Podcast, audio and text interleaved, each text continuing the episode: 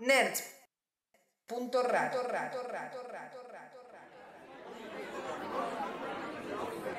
Bueno, va- llegó el momento de dar inicio al decimotercero, quincuagésimo o quizás primer congreso de viajeros en el tiempo.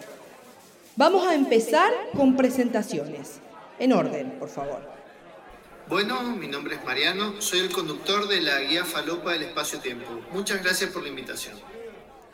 Yo soy Paul, soy el conductor de la guía Garlopa del espacio-tiempo. Y yo soy el conductor de la guía de la falopa del espacio-tiempo. Yo soy el conductor de la guía Garó. Yo soy Roberto, a mí me anotó un amigo. Esperen un momento, ustedes no pueden estar acá.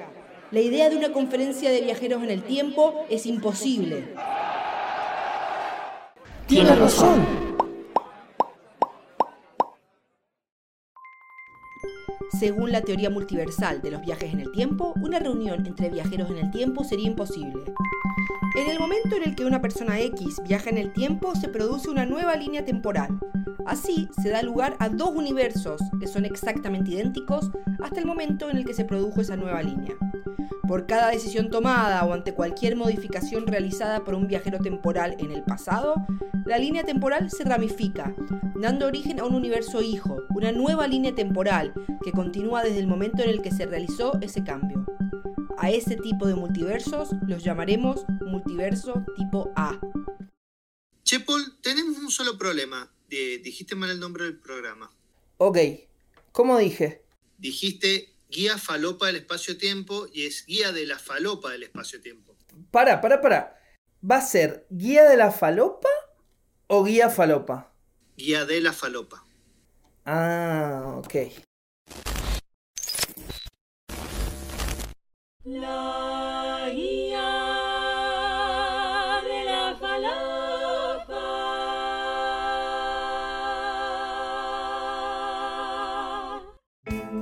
La guía de la falopa del espacio-tiempo. Hola a todos, cualquiera que sea la hora que dicte tu reloj. Mi nombre es Paul arroba mosca covalente. Bienvenidos a otro episodio de la guía de la falopa del espacio-tiempo. Y estoy acá con Mariano. ¿Cómo andás, Mariano?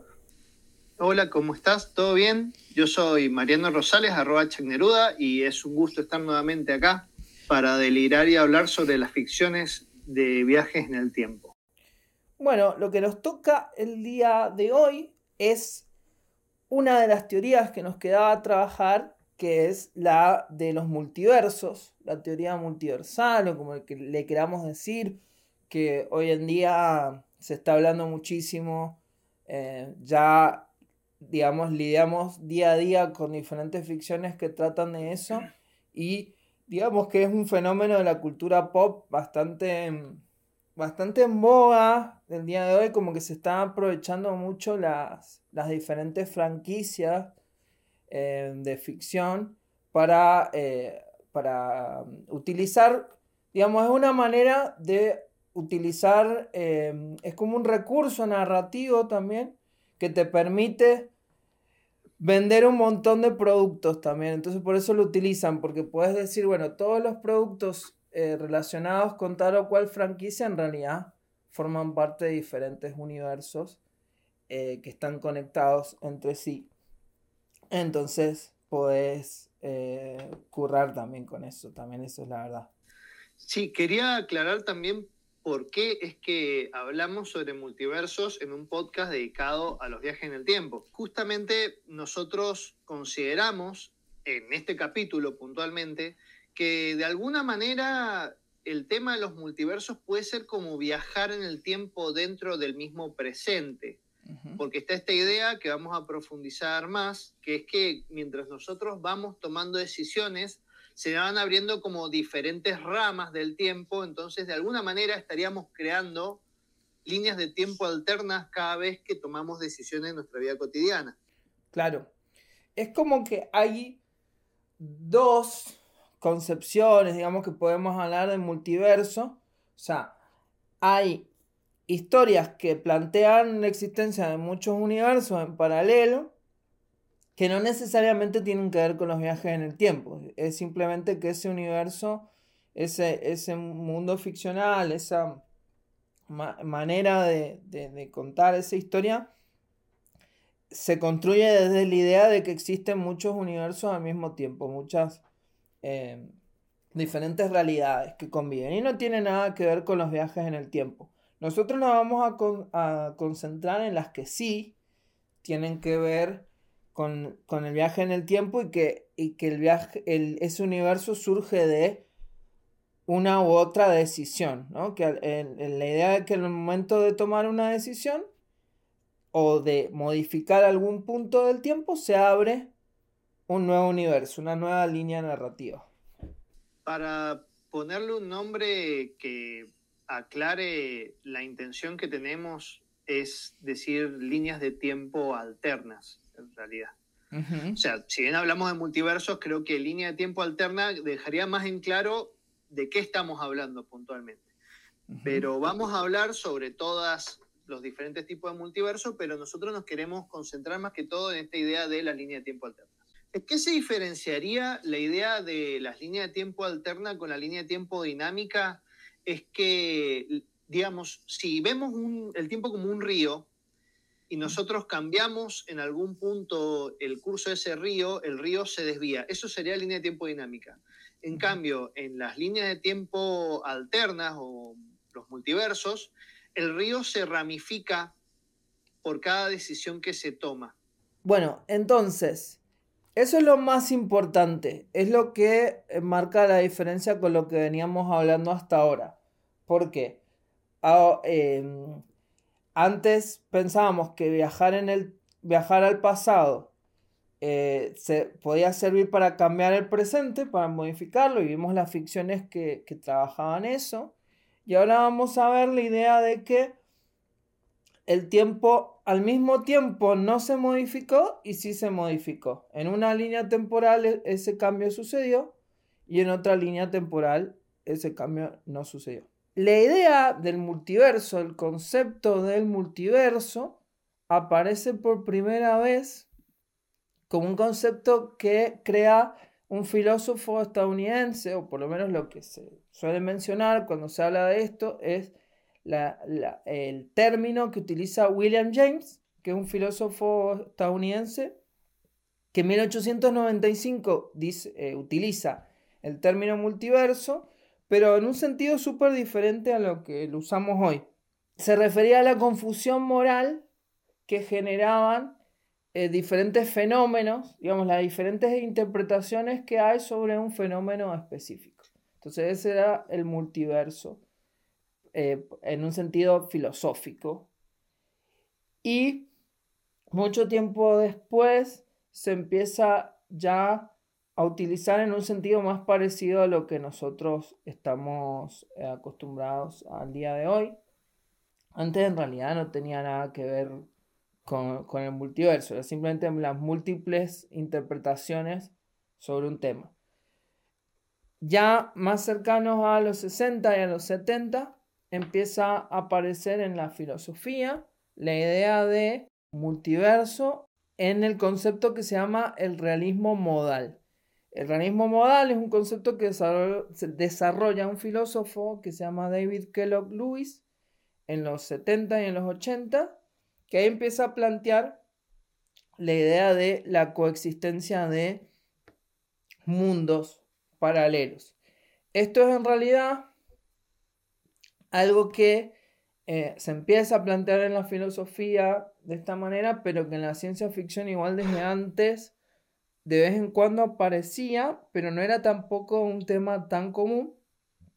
Pero alguna que otra historia sobre eso había. Eh, pero no formaba parte de los tópicos más explotados, más, sí, más explotados, más, que más aparecen. O sea, el viaje en el tiempo aparece en la ciencia ficción clásica, del principio del siglo XX, pero los universos paralelos no aparecen tanto, aunque hay algunos ejemplos, como por ejemplo eh, hay unos escritores belgas eh, franceses, digamos, o sea, de literatura francesa, de ciencia ficción francesa, que son muy importantes, que eh, es, eh, ellos escribían bajo el seudónimo Rosny, los, los Rosny o J.H. Rosny, o sea, el escritor que firmaba los libros era Rosny, pero eran dos hermanos. a veces escribía uno, a veces el otro.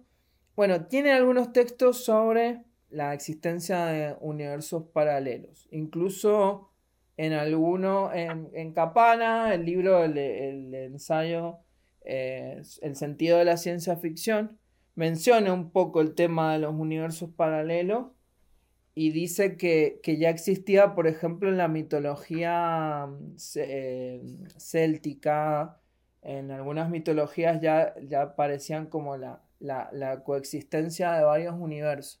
Entonces, eso ya como que estaba en el imaginario popular, pero se empieza como a plantear eh, con ese término de multiverso recién en, en los 70, 60 como algo más, más filosófico y después, más adelante en los 90, ya pasa a ser un concepto también que empiezan a utilizar en la matemática y en la física eh, ya hay uno, unos eh, físicos que se llaman Mac Tegmark y em, no sé cómo pronunciar esto, Jürgen Smith-Haber, no sé cómo. Seguramente estoy pronunciando para el orto. Pero empiezan a hablar en términos ya matemáticos en los 90, como la idea de que la, el universo conocido responde a un sistema matemático que es el de nuestro universo y que pueden existir sistemas diferentes en otros universos y plantear un poco la, la posibilidad. Si dos viajeros temporales quisieran encontrarse en algún punto del espacio-tiempo, al intentar viajar cada uno en el tiempo para encontrarse, cada uno daría lugar a una nueva línea temporal. Esas dos líneas temporales estarían existiendo en paralelo. No podrían reunirse, porque existe un multiverso de múltiples líneas temporales funcionando en simultáneo, sin posibilidad de chocarse o interactuar entre sí. Bienvenidos a la guía falopa del espacio-tiempo. La guía garlopa del espacio-tiempo. Bienvenidos a la guía garopa del espacio-tiempo. A la guía falopa. La guía falopa del espacio-tiempo. A otro episodio de la guía falopa del espacio-tiempo. Bienvenidos a otro episodio de la guía de la falopa del espacio-tiempo. a otro episodio de la guía garlopa. Bienvenidos a otro episodio de la guía de la falopa del espacio-tiempo. Pero vos me, estabas diciendo, Mariano, eh, que mm, todos estos avances tienen que ver con cosas que ya existían, que empiezan a aparecer en los 60 y los 70, ¿no? Claro, claro, exactamente. Lo que pasa es que, mira, en...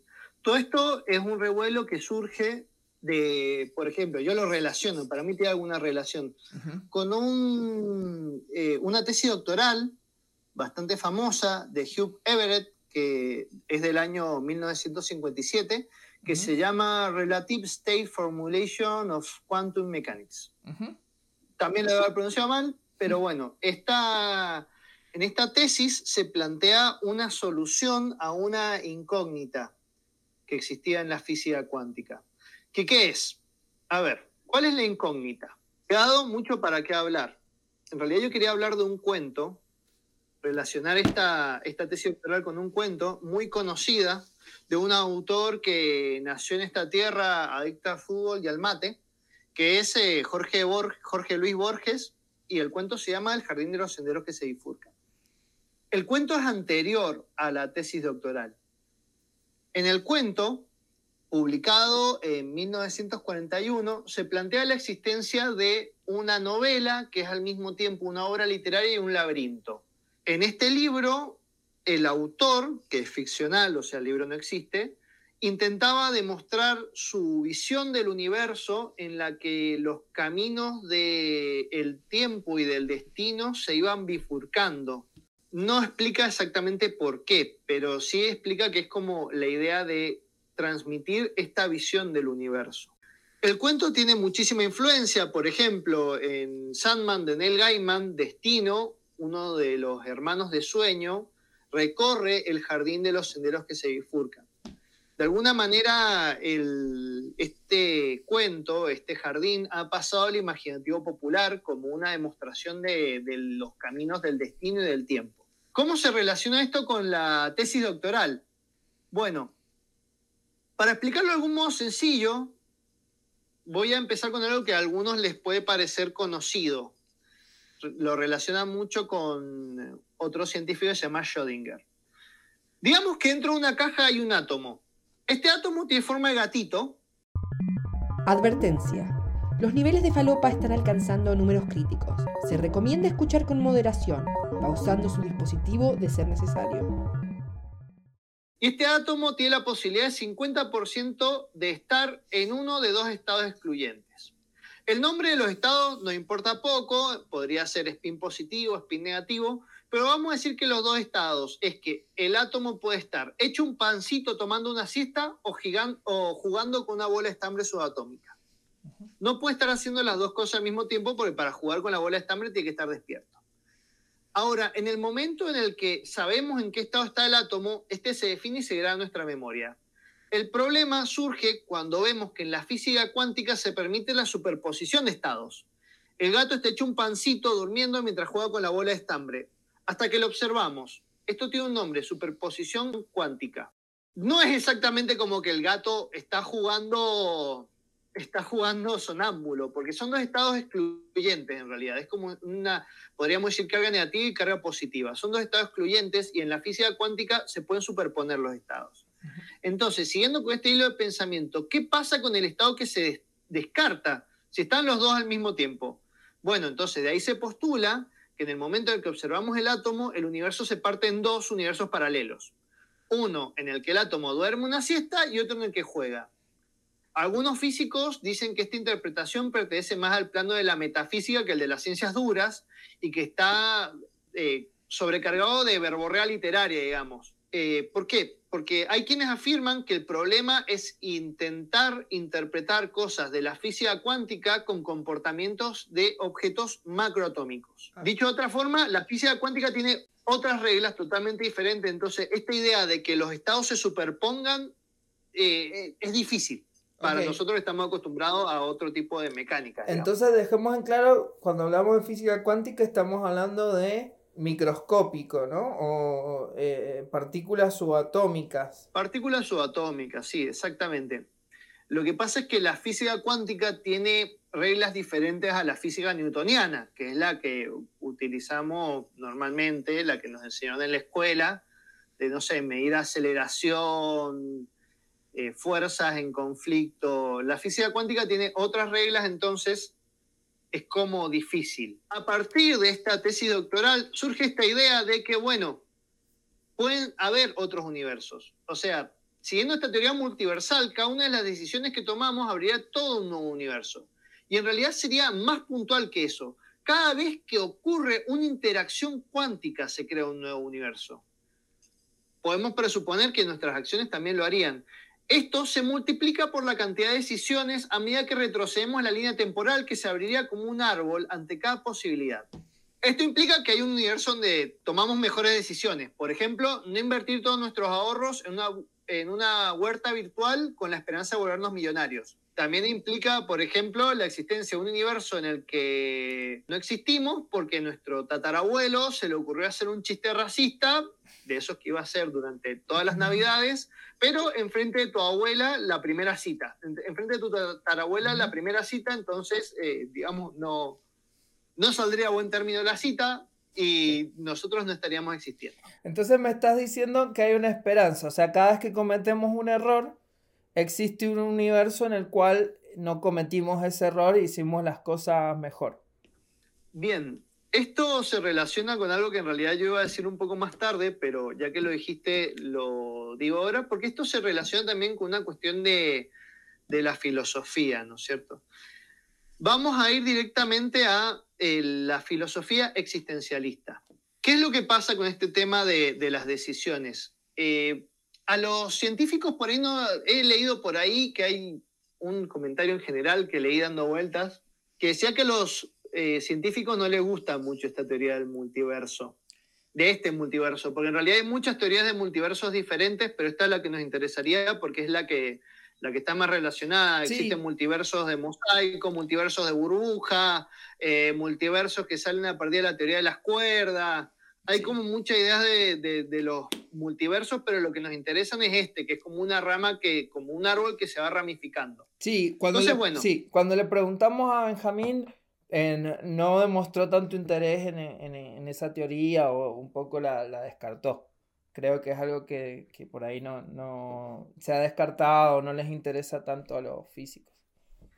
Claro, por- lo que pasa también es que es muy difícil porque estamos hablando que a partir de cada interacción cuántica y supongo que es muy fácil eh, crear una interacción entre partículas subatómicas que están todo el tiempo interactuando entre sí de diferentes formas. Recordemos que todas nuestras moléculas están formadas por átomos y los átomos están unidos a partir de diferentes fuerzas que están en funcionamiento.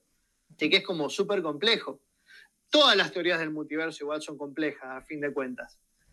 Pero volvamos a esta, a nuestra teoría. ¿Por qué nos gusta tanto y por qué nos agarramos tanto de esta, por ejemplo, esta tesis doctoral? Porque nos gusta pensar en la existencia de universos en el que no se nos pasó por la cabeza que llevar una remera y un pantalón de Spider-Man el primer día de la secundaria nos iba a transformar en la persona más popular de la escuela. Esto se ¿Por qué? Esto se relaciona con el existencialismo de Sartre. Como lo propone en el libro, el existencialismo es un humanismo, que es una transcripción de una conferencia dada en 1946. Digamos que no creemos en otro Dios además de Dieguito Maradona. Esto nos deja, ¿por qué es importante esto? Porque esto nos deja sin un anclaje moral sobre el cual obrar. Nos deja desprovisto de una figura que nos diga qué acciones están bien y cuáles están mal. Entonces nos deja totalmente responsables de nuestras propias acciones. Según esta visión, siempre que nosotros estamos tomando decisiones, incluso la decisión de no hacer nada, estamos decidiendo al mismo tiempo quiénes somos. ¿Cómo explicarlo? No podemos decir, eh, yo soy un genio literario solamente que nunca me senté a escribir. Yo en realidad soy buen deportista, pero nunca practiqué. Porque en realidad no existe ninguna realidad y no existe ninguna otra posibilidad en la que estamos decidiendo poner en funcionamiento. O sea, nosotros somos nuestras decisiones, nosotros somos totalmente responsables de quiénes somos y nosotros somos a partir de nuestras decisiones. Es incluso más complejo que esto. Si les interesa, les recomiendo mucho, esta, les recomiendo mucho este librito, que es bastante cortito, porque incluso habla de una cierta responsabilidad para con toda la humanidad. Claro. Pero bueno, más allá de esto, saber que somos responsables de nuestras decisiones y de quiénes somos nos conduce a la angustia. La angustia para el existencialismo es el vértigo de la libertad. Y pensar que de alguna manera existe un universo en el que tomamos otra decisión y otro camino nos alivia de esta responsabilidad, nos alivia de la angustia. Por eso nos gusta pensar en universos alternos. En un multiverso del tipo B, al igual que en el tipo A, el universo es un manojo de líneas temporales que surgen de una serie de decisiones individuales. La diferencia es que en el multiverso del tipo B, esas decisiones fueron tomadas al principio de los tiempos, por algún dios o entidad mística. Ay, no sé qué hacer, no sé qué hacer. A ver, date ti, suerte para ti. Si no será para mí, será para ti. Date ti. ¿Qué están haciendo? Estamos acá celebrando la Navidad, ¿Disfrazados de pollos? sí, como es la costumbre. Estoy muy enojado. ¿Por qué? ¿Por qué no me invitaron? También hay algo más que me gustaría comentar con respecto a esta teoría de, de los universos alternos a partir de las decisiones. Es que ocurre una interacción parecida cuando metemos una menta en una botella de Coca Light que revienta, que es juntar esta idea de los multiversos y las decisiones con la idea del el efecto mariposa. ¿Qué es el efecto mariposa? El efecto mariposa fue formulada eh, por el matemático y meteorólogo estadounidense Edward Norton Lawrence en 1963 para explicar el comportamiento de cosas tan caóticas como el clima. A nosotros en realidad nos gusta más pensar que la semilla de esta idea se puede encontrar en el cuento de Ray Bradbury, El sonido del trueno, que es una ficción sobre viaje en el tiempo publicada en 1952. Y no voy a dar más detalles de la trama porque Bradbury es maravilloso y es mejor que lo lean. Sí, léanlo, eh, disfrútenlo, pero más o menos creo que podemos, mucho de lo que pasa en ese cuento es lo que pasa en el famoso episodio de Los Simpsons que, en el que Homero viaja en el tiempo con la tostadora. Es una adaptación del cuento. Ese capítulo de Los Simpsons es una adaptación del cuento. Una adaptación bastante libre, pero es una adaptación del cuento de Bradbury. ¿Cuál es la idea? Eh, es esta de que un pequeño cambio que hagamos en un sistema puede hacer como una especie de efecto dominó y puede llegar a un gran cambio. Y esto en el viaje del tiempo se aplica a una pequeña cosita que nosotros hacemos y cambia todo. Por ejemplo, mm, hacemos que entramos y hacemos que una mariposa más nazca en el pasado y esto inspira, hace que un cromañón se cuelgue mirándola y por esto no se cae a un charco de, de agua hirviendo, ponele. Y resulta que este cromañón es un genio y se le ocurre la idea de la rueda y hoy en día tenemos autos voladores y una conexión a Wi-Fi estable en Latinoamérica. Claro. Sí, eh, tiene que ver un poco también con esto que habíamos hablado de la concepción occidental del tiempo, que también es el tiempo causal, la idea de la causa y la consecuencia y la importancia de, de que tenemos que ser muy conscientes de los actos que cometemos por las consecuencias que van a tener y, que a la vez como una concepción súper lineal en la cual un acto primero desemboca en unos segundos y así, que es algo real, pero también es eh, la manera de concebirlo en nuestra mentalidad también tiene que ver con esto que hablábamos de la mentalidad occidental. Y es importante también destacar que en, el, en este cuento de Bradbury y en el episodio de Los Simpsons, no, no es multiverso lo que sucede, o por lo menos no está claro si es multiverso o no, si al volver es una nueva línea temporal o es la misma que ha sido alterada cuando el viajero regresa. Pero sí tiene que ver con esto, con este concepto del, efecto mariposa que, también está en la base de muchas historias multiversales, aunque no sea multiversal en sí mismo. Quería aprovechar este momento para agregar algo que nos dijo uno de nuestros oyentes. Después de escuchar el primer capítulo, Lucio Marinsalda nos dijo que nos dio un aporte que nos parece bastante interesante, que es que dijimos en el primer capítulo que los viajes en el tiempo ayudaban al humano a ponerse en paz con su pasado, pero también es verdad que hay muchos, muchas ficciones de viaje el tiempo que tratan el tema del cambio social esta idea de que con un individuo podemos llevar adelante cambios sociales y lo traemos acá porque se relaciona con el tema de los multiversos y el efecto mariposa. Es algo que se presta también para la ficción del multiverso porque acá surgen mucho a veces las ucronías, por ejemplo, ideas de que un cambio en el pasado abre una línea de tiempo alterna. Creo que en esta idea, por ejemplo, podría entrar el, el hombre del castillo de Philip K. Dick, que le, es una novela que se basa en la idea de que los nazis ganan la Segunda Guerra Mundial. Y entra dentro de esto porque esta línea de tiempo eh, convive con nuestra línea de tiempo. E incluso hay una ficción que va más allá de eso y mete adentro de su ficción, que es una ucronía, mete la novela de Philip K. Dick y hace que conviva con otros multiversos, no sé, una, una flayada. Pero digamos, está ese juego de los multiversos y se relaciona, bueno, todo esto del efecto mariposa con el cambio social. Sí, también mete un poco la idea del azar y la idea de, cómo básicamente las cosas suceden por leyes que, son totalmente aleatorias de cierta manera eh, eh, y pueden coexistir diferentes fortunas, ¿no? diferentes posibilidades Em, y utiliza el, el Ching como, como un ejemplo. Es bastante interesante porque en el Jardín de los Senderos que se bifurcan de Borges también hay toda una cuestión. El autor de este libro tiene un nombre oriental, calculo que es chino. Y supongo que, bueno, se sabe que Borges tenía conocimientos sobre un montón de conocimientos sobre mitología y cosas por el estilo. De lo que no tenía conocimiento era absoluto de física. De física no sabía nada, por lo menos según sus palabras. Pero Sí, el libro que me refiero no es, el Tao Te Ching. Tao Te Ching, que es como un libro muy enigmático que se utiliza para, para la fortuna, digamos, se interpreta de diferentes maneras. Y, bueno, ese, ese tipo de libros que son muy ambiguos y permiten utilizarse para adivinación y diferentes cosas.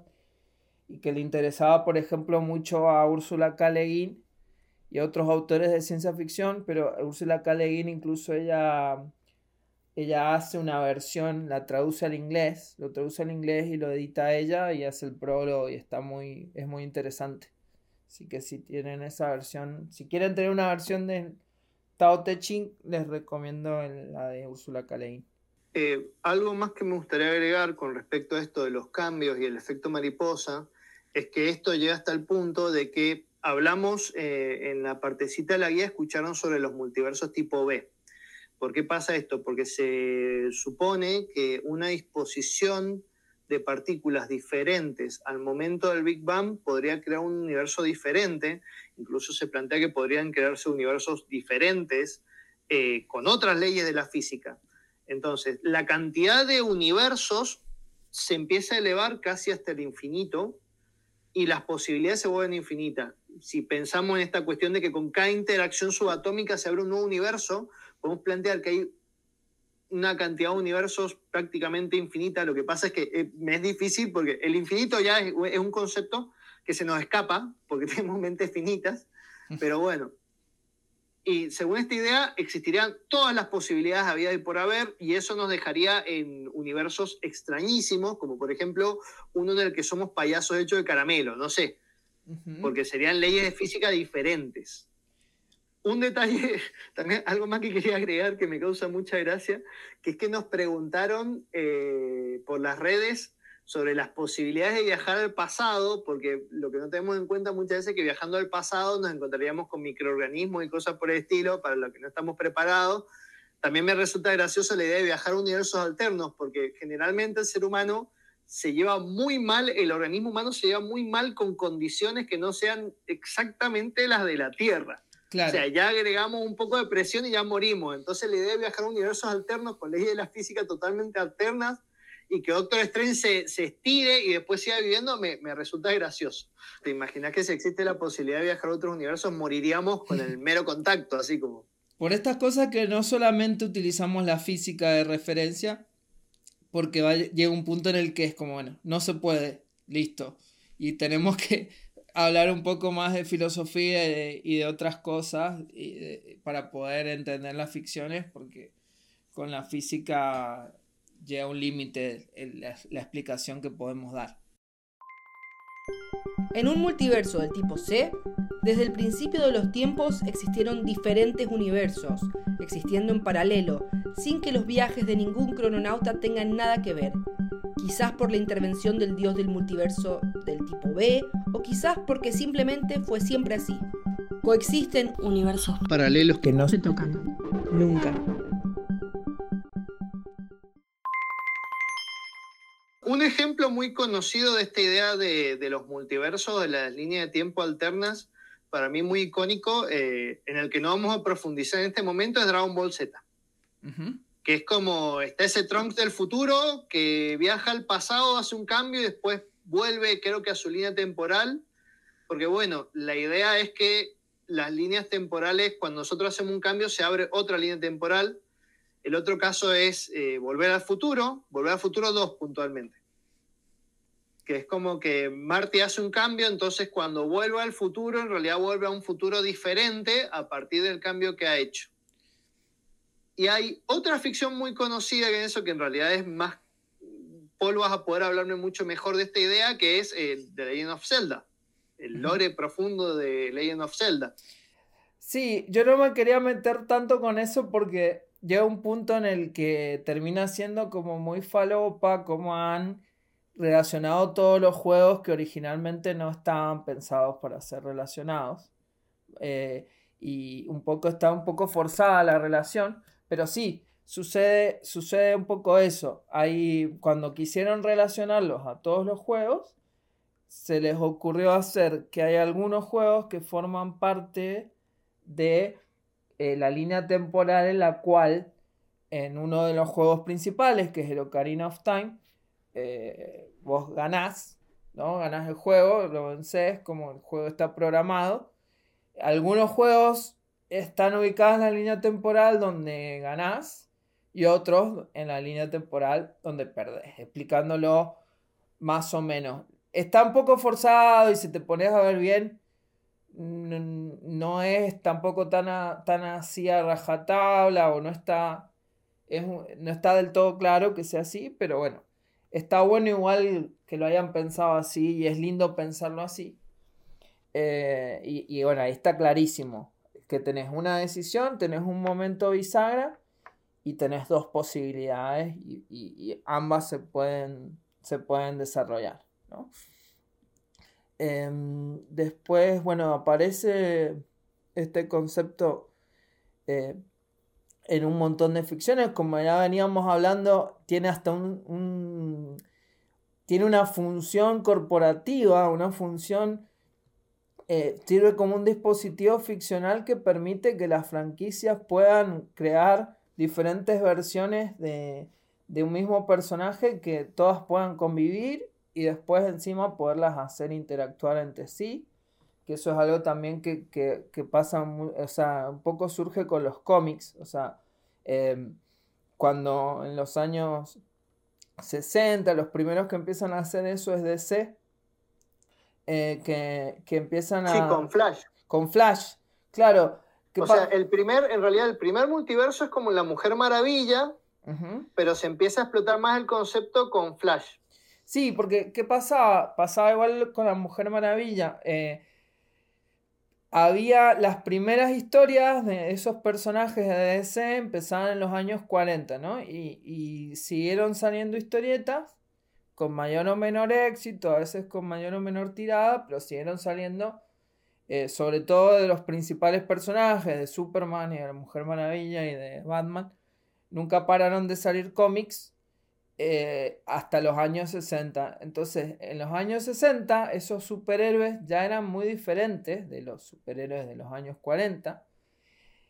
Pero había mucha gente que quería seguir leyendo cosas de esos superhéroes. Entonces, ¿qué, ¿qué terminaron inventándose? Terminaron inventándose que hay un universo en el cual los superhéroes siguen siendo como solían ser y que hay una manera de viajar a ese universo y ahí en ese primer cómic de Flash él viaja y viaja ahí a, esa Tierra 2 donde los superhéroes eh, continuaron su vida, digamos, eh, eran los superhéroes clásicos, pero que pudieron continuar su vida, su historia, mientras los de Tierra 1 todavía se mantienen eternamente jóvenes como necesitaba las publicaciones de, ese momento. Sí, me resulta muy interesante el origen de Tierra 2 de ese, porque en realidad es culpa de que en esa época cancelaban los cómics sin cerrar las historias. Claro. Entonces como que quedó abierta la historia y después empezaron como a retomarlas con esa cuestión de los universos. Sí, es que parte del, digamos, el negocio de los cómics es que las historias no tienen que cerrar porque tiene que seguir saliendo. Entonces, es una manera de cerrarlas en otro universo, ¿no? Y, y es lo mismo esto que estamos diciendo, bueno, una decisión te permite tomar, es algo que para la gente indecisa, es muy, mm, muy satisfactorio porque puedes tomar una decisión y al mismo tiempo no tomarla, ¿no? Entonces, te, eh, puedes cumplir las dos cosas. Puedes saber qué pasaría si hubieras hecho algo o no al mismo tiempo. Por eso a mí me resulta, me gustan mucho los multiversos y creo que en esta época de tantas imprecisiones y, y donde nada está del todo seguro, nos encantan los multiversos, porque nos permiten también lidiar con eso. Capaz que estoy falopeando un poco con esto, pero me gusta cómo por culpa de esta cuestión de los cómics se han terminado pareciendo más todavía a los superhéroes, a los superhéroes, no, a los héroes griegos, que son muy parecidos a los superhéroes, porque, digamos, si vos te fijás, las historias como eran orales y se siguieron contando hasta que esas civilizaciones fueron absorbidas por otras, porque no desaparecieron, porque hoy en día el español es descendiente del latín, tenemos palabras griegas, conocemos los mitos griegos, pero bueno, eh, se contaban historias y existían como casi como multiversos de los héroes griegos, porque vos tenés el mito, por ejemplo, Teseo y el Minotauro, y tenés una versión donde Teseo lo mata con una espada, una donde lo mata con un hueso, una donde lo asfixia, y tenés como una base a partir de la que se van creando como diferentes versiones. E incluso hay historias de, de héroes griegos que nos reíamos con Polo una vuelta, vimos como las partes menos conocidas de la historia de, de Ulises o Odiseo, que eran como historias que no recordaba nadie porque eran como historias que se habían hecho después y, eran como, ya leí, evidentemente no tenían la misma calidad, era como cuando le dieron a, al guionista de Sonic para que siguiera Los Guardianes de la Galaxia, tomo uno, es como... Sí, sí, unas historias, unas historias súper turbias también, cosas por ahí que vos decís, esta, esta parte obviamente que después no quedó porque no, no funciona, bueno, lo mismo, lo mismo pasa con muchas historias de los cómics. Y esto de, de tener varias versiones de la misma historia, eh, básicamente existió desde siempre. O sea, eh, todos los relatos de tradición oral tienen 30.000 versiones porque se contaban en diferentes lugares al mismo tiempo, se pasaban de generación en generación.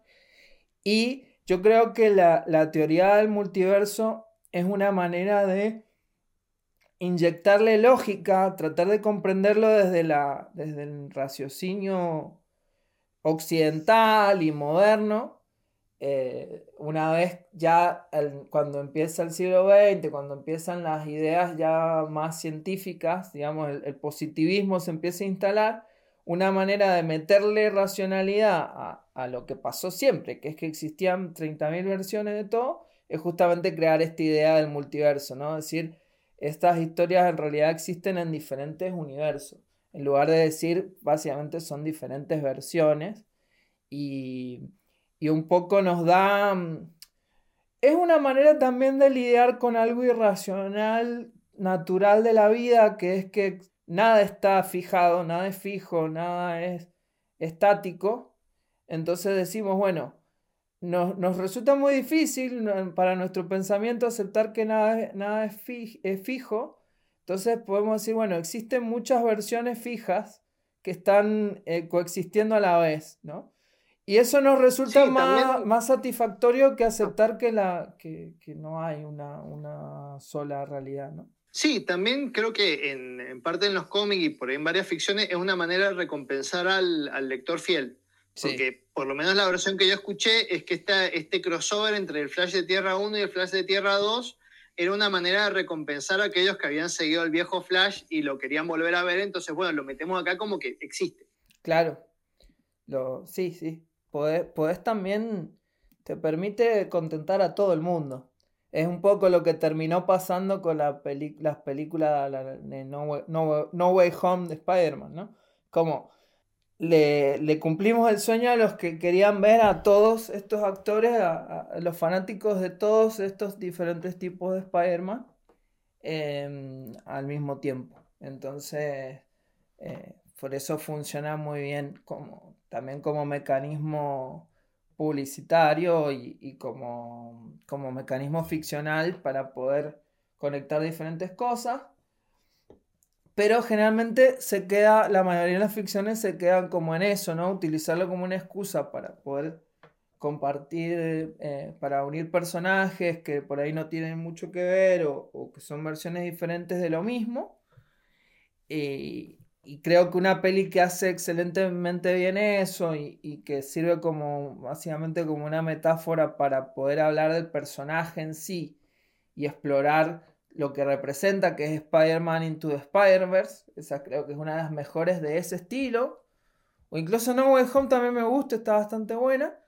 Em, pero creo que una película que trata el, multiverso ya con, más como una metáfora de esto que venimos hablando, de las múltiples decisiones, es justamente Everything, Everywhere, All That Once, o sea, todo en todas partes al mismo tiempo, que eh, me ha marcado un cambio, o sea, un, antes y un después, de cierta forma, al ser como una de las primeras películas, por lo menos súper famosas, eh, súper exitosas en, tratar directamente el multiverso, ¿no? Trabajarlo en sí mismo como metáfora.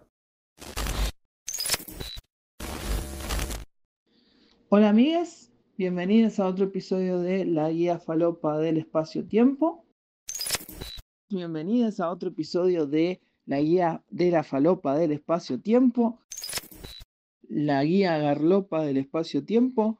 Estamos acá con Flor Cane, con eh, Lu Mojica, con Mariel Guillamón. Ella escribe en Wattpad y tiene una cuenta de Twitter que se llama arroba la cuenta de Flor. Lu escribe en la revista Pressover y en la revista 24 Cuadros. Ella habla de cine en el programa de radio por Twitch Mandanga, que pueden buscar en twitch.tv barra Mandanga Play. Muchas gracias, Flor, por estar acá. ¿Cómo va todo? ¿Todo bien? ¿Cómo andas, Lu? ¿Todo bien? ¿Cómo andas, Marien? ¿Todo bien? Hola, sí, la verdad que sí, eh, todo muy bien. ¿Cómo va todo allá? ¿Cómo va todas las personas que están escuchando esto? Eh, estoy muy, como muy contenta de estar acá y poder eh, participar de este podcast.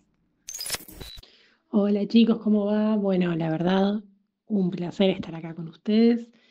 sobre todo hablando de esta peli que me encanta y que fue tan controversial, todavía sigue, sigue armando bardo eh, todavía, todavía leemos notas de, ay, cómo ganó, que qué sé yo, que no es una película norteamericana, lo cual nada que ver, pero bueno, eh, sé, que, sé que todavía es polémica y la verdad está buenísimo que, que se le dediquen podcast y cosas así, porque nada, para mí está espectacular. Hola, Mosca, ¿cómo estás? Bueno, como saben, hoy vamos a hablar de Everything Everywhere All At Once, esta película que recientemente ganó muchos Oscars en todos lados. Y queríamos saber cuál es tu experiencia, cuál fue tu experiencia viendo la película. Bien, em, mi experiencia con la película la podría dividir en tres partes, como la película en sí. La primera parte eh, quisiera hablar sobre el TDA, porque para una persona que tiene TDA como yo, la película es abrumadora y es muy estimulante porque estamos buscando constantemente eh, capturar toda la información que nos presenta, los colores, los movimientos de cámara, y llega a un punto de que nos revienta el cerebro. Cuando estaba en el cine, literalmente por 30 segundos, aproximadamente un minuto, me quedé completamente en blanco. No digo que me desmayé ni tampoco me dormí, pero quedé fusilada en ese, en ese momento. Después sí, como que recapacité y dije, uy, ¿qué está pasando en la película? Y esa es una de las cosas que quería decir sobre el TDA, es eso, es como mucha información, mucho, todo el tiempo, en todos lados. Bueno, como les decía antes, la peli me fascinó, me, me, voló así medio de la cabeza. Yo conozco, había visto otra peli de, de los Daniels, eh, que se llama Swiss Army Man, que me había parecido como súper bizarra, no sabía muy bien qué habían querido contar. Eh, y esta me pareció como, como que agarraron ese humor de la peli anterior y como que lo refinaron muchísimo más en el sentido de que como que está como mucho más trabajado.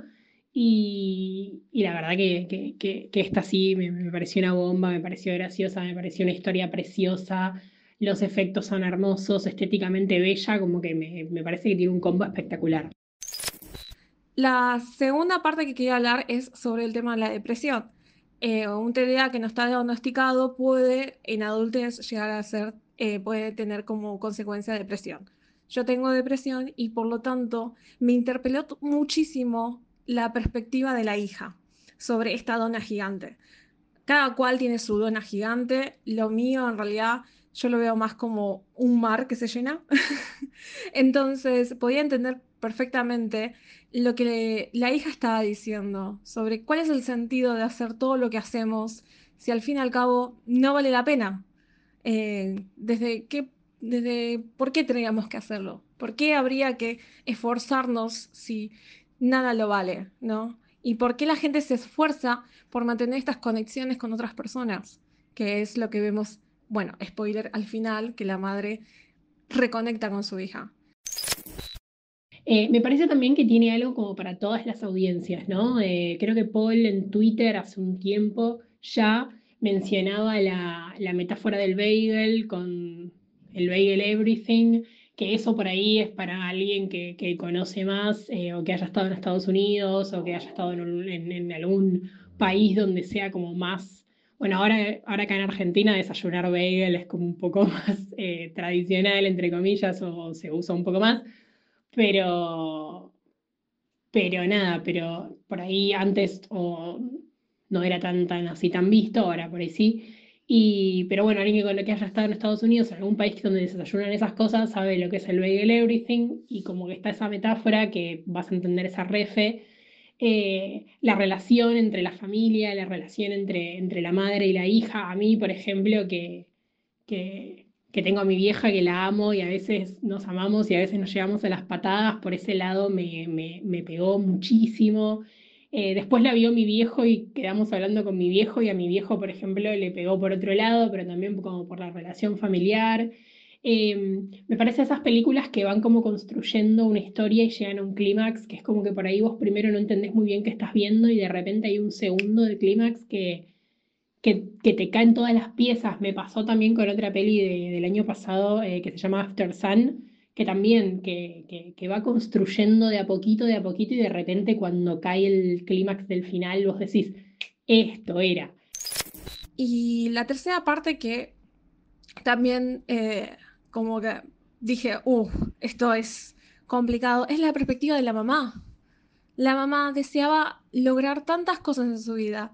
Y esta idea de, entre comillas, conformarse con ser madre, esposa y tener una tienda donde lavan la ropa, la verdad que es como fuerte. Eh, no, yo lo pensé cuando era más chica, deseaba ser una de las leonas porque amo el hockey y me pregunté qué hubiese pasado si yo hubiese seguido haciendo hockey eh, en el secundario o en un club, etcétera, qué hubiese pasado de eso. Entonces yo en ese sentido la entiendo perfectamente porque nada de lo que yo quise en ese momento eh, lo estoy logrando ahora o es como yo quería. Y, y, en cierta forma ahí es cuando se entiende la mamá con la hija sobre eh, lo que ellas quis, realmente querían lograr y no, no lo hicieron o, o no pudieron. Pero se dan cuenta de que están una para la otra y con la otra. Y que no pasa nada si nada importa. Porque lo importante también es esto, de que no pasa nada, va a estar todo bien. Y nada, y después también me encantó cómo reflexiona sobre el nihilismo, sobre los distintos tipos de, de nihilismos que se pueden encontrar. Uno cuando habla así de existencialismo, de nihilismo, siempre, siempre como que se imagina una cosa negativa, como un, como un granito de polvo en un universo gigante y no le importa a nadie. En realidad hay otra cara de esa moneda que es ok, si realmente soy tan chiquito y, no importa nada, entre comillas, entonces yo puedo elegir las cosas que me importan y, y puedo concentrarme en las cosas que me importan y puedo eh, concentrarme en las cosas que me apasionan y en las cosas que amo. Y creo que eso justamente es la vuelta de tuerca que le da la peli, sin spoilear mucho. Eh, y bueno, y eso también, esa reflexión me, me encantó. ¿Qué pensás que representan los multiversos en esta película? Para mí los multiversos son tanto las distintas maneras o las distintas formas en las que ella puede fracasar o en las distintas formas en las que ella puede salvar al mundo, salvar la relación que tiene con su hija. Creo que representa eso e inclusive también que puede llegar a representar todas las problemáticas generacionales que uno tiene por la familia en la que se crió y cómo se van reproduciendo a través del tiempo en todos los multiversos. Y eso me parece interesante porque muestra que todas las generaciones han cometido errores y que ella, en todos y cada uno de esos multiversos, está cometiendo también esos errores y que quizás esos errores los puede llegar a remendar, puede llegar a tener esa posibilidad. Eso fue mi experiencia viendo la película. Eh, perdón que me explayé un poquito más, así que eso. Justamente a mí me gustó mucho esa película porque mm, es un mensaje, tiene un mensaje que si bien es simple, es un mensaje en contra de un, del nihilismo que ha estado imperando mucho en nuestra época. Lo podemos ver, por ejemplo, a mí me encanta Ricky Morty, pero Ricky Morty tiene un mensaje nihilista, es decir, tiene un mensaje negativo, nada importa, todo está perdido. Y esta otra película, eh, Everything, eh, bueno, todo, todo, todo, en todas partes al mismo tiempo, Sí.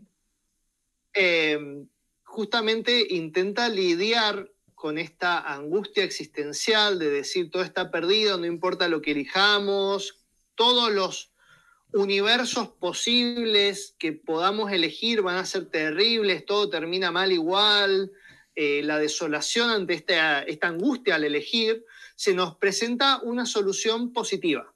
Ujú.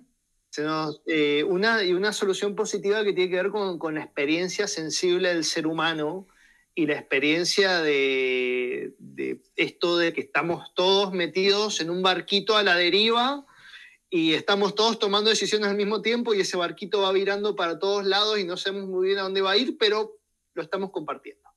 Estamos viajando en el presente, estamos viajando en el tiempo, en el presente, más que en un mar, sería un barquito que va por un río, porque solamente podemos ir en un sentido, si bien podemos elegir diferentes bifurcaciones dependiendo de las decisiones que hacemos todos, es eso, estamos compartiendo un mismo barquito y el mensaje de esa película va por ese lado, por bueno, no está tan mal, no, no necesariamente tiene que ser terrible. Claro. Sí, es volver un, un poco también a, a esto que decimos. Por algo, por algo nos sirve el concepto del multiverso, eh, más allá de, de caer una y otra vez en, lo inevitable de la existencia, que es un concepto que vamos a ver eh, con otros, con otros tópicos de viaje en el tiempo, como por ejemplo el bucle, ¿no? El, el bucle, sí, ya vamos a hablar del bucle porque es como, es parecido a lo del bucle porque, digamos, si es como plantear un, y lo mismo pasa con esta cuestión del, del multiverso de las líneas alternas, es plantear un, digamos, si el tiempo nada más tiene de izquierda a derecha, es plantear un arriba y abajo, es plantear un tiempo en tres dimensiones, no solamente puedes ir de izquierda a derecha, sino de arriba a abajo, y el tiempo se empieza a ramificar y se empieza como a engrosar y, y en el bucle se nota mucho más esto. En el bucle se nota mucho más esto, pero ya en, el, en la ramificación empieza un poco esta idea de, imagínense cómo se va abriendo la línea de tiempo a medida que tomamos decisiones y es como que se va engrosando. Claro. Así Claro. que creo que podríamos cerrar con eso, que nos deja ahí el pie, nos deja la pelota ahí para disparar un centro, como si supiéramos algo de fútbol para el programa que viene. Así es.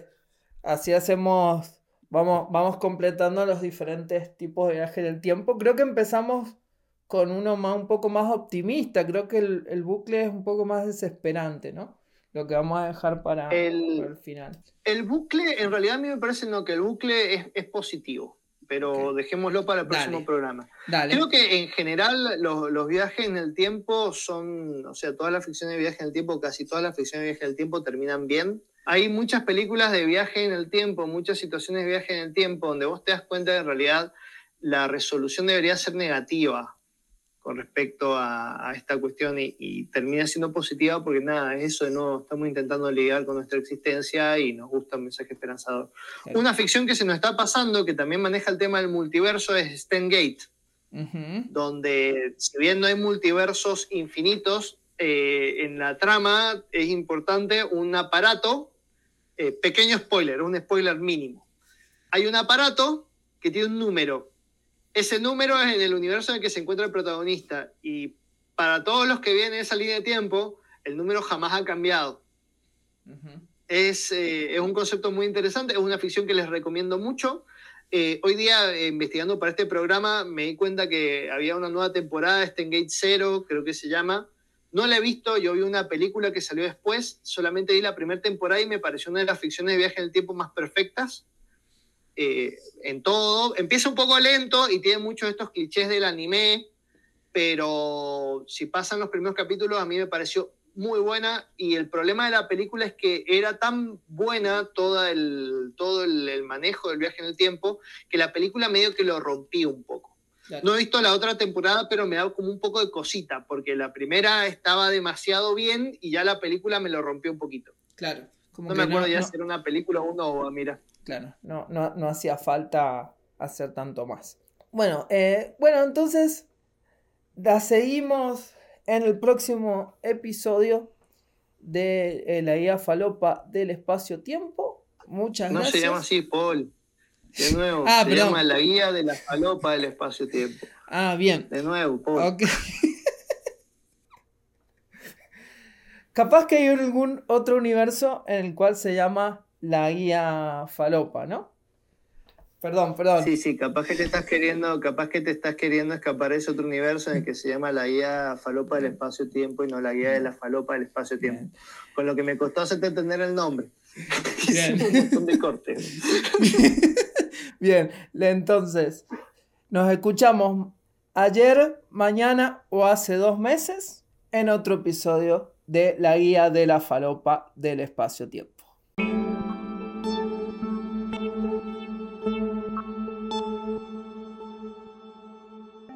La Guía Falopa del Espacio-Tiempo es una producción de Nerds.rar. La producción es de Polo Derón y Mariano Rosales. La locución es de Angélica Jiménez. La edición Santiago Pereira. La música es de Polo Verón. El jingle es de Mariel Guillamón y la foto de portada de Paula Maneiro. Si te gusta lo que escuchaste, ponenos like, 5 estrellas y seguinos en Instagram como arroba la guía del espacio tiempo, todo junto, y en Twitter como arroba la guía falopa.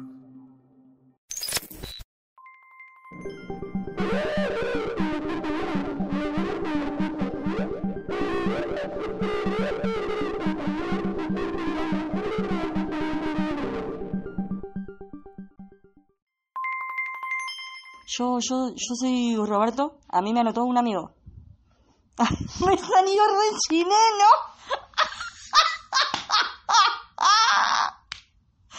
Ay, para. Uf, respiro. Yo soy Roberto. A mí me anotó un amigo. No, no me gustó. Yo, yo soy Roberto. A mí me anotó un amigo. Tampoco me gustó. Yo, yo soy Roberto. A mí me anotó un amigo, ¿eh?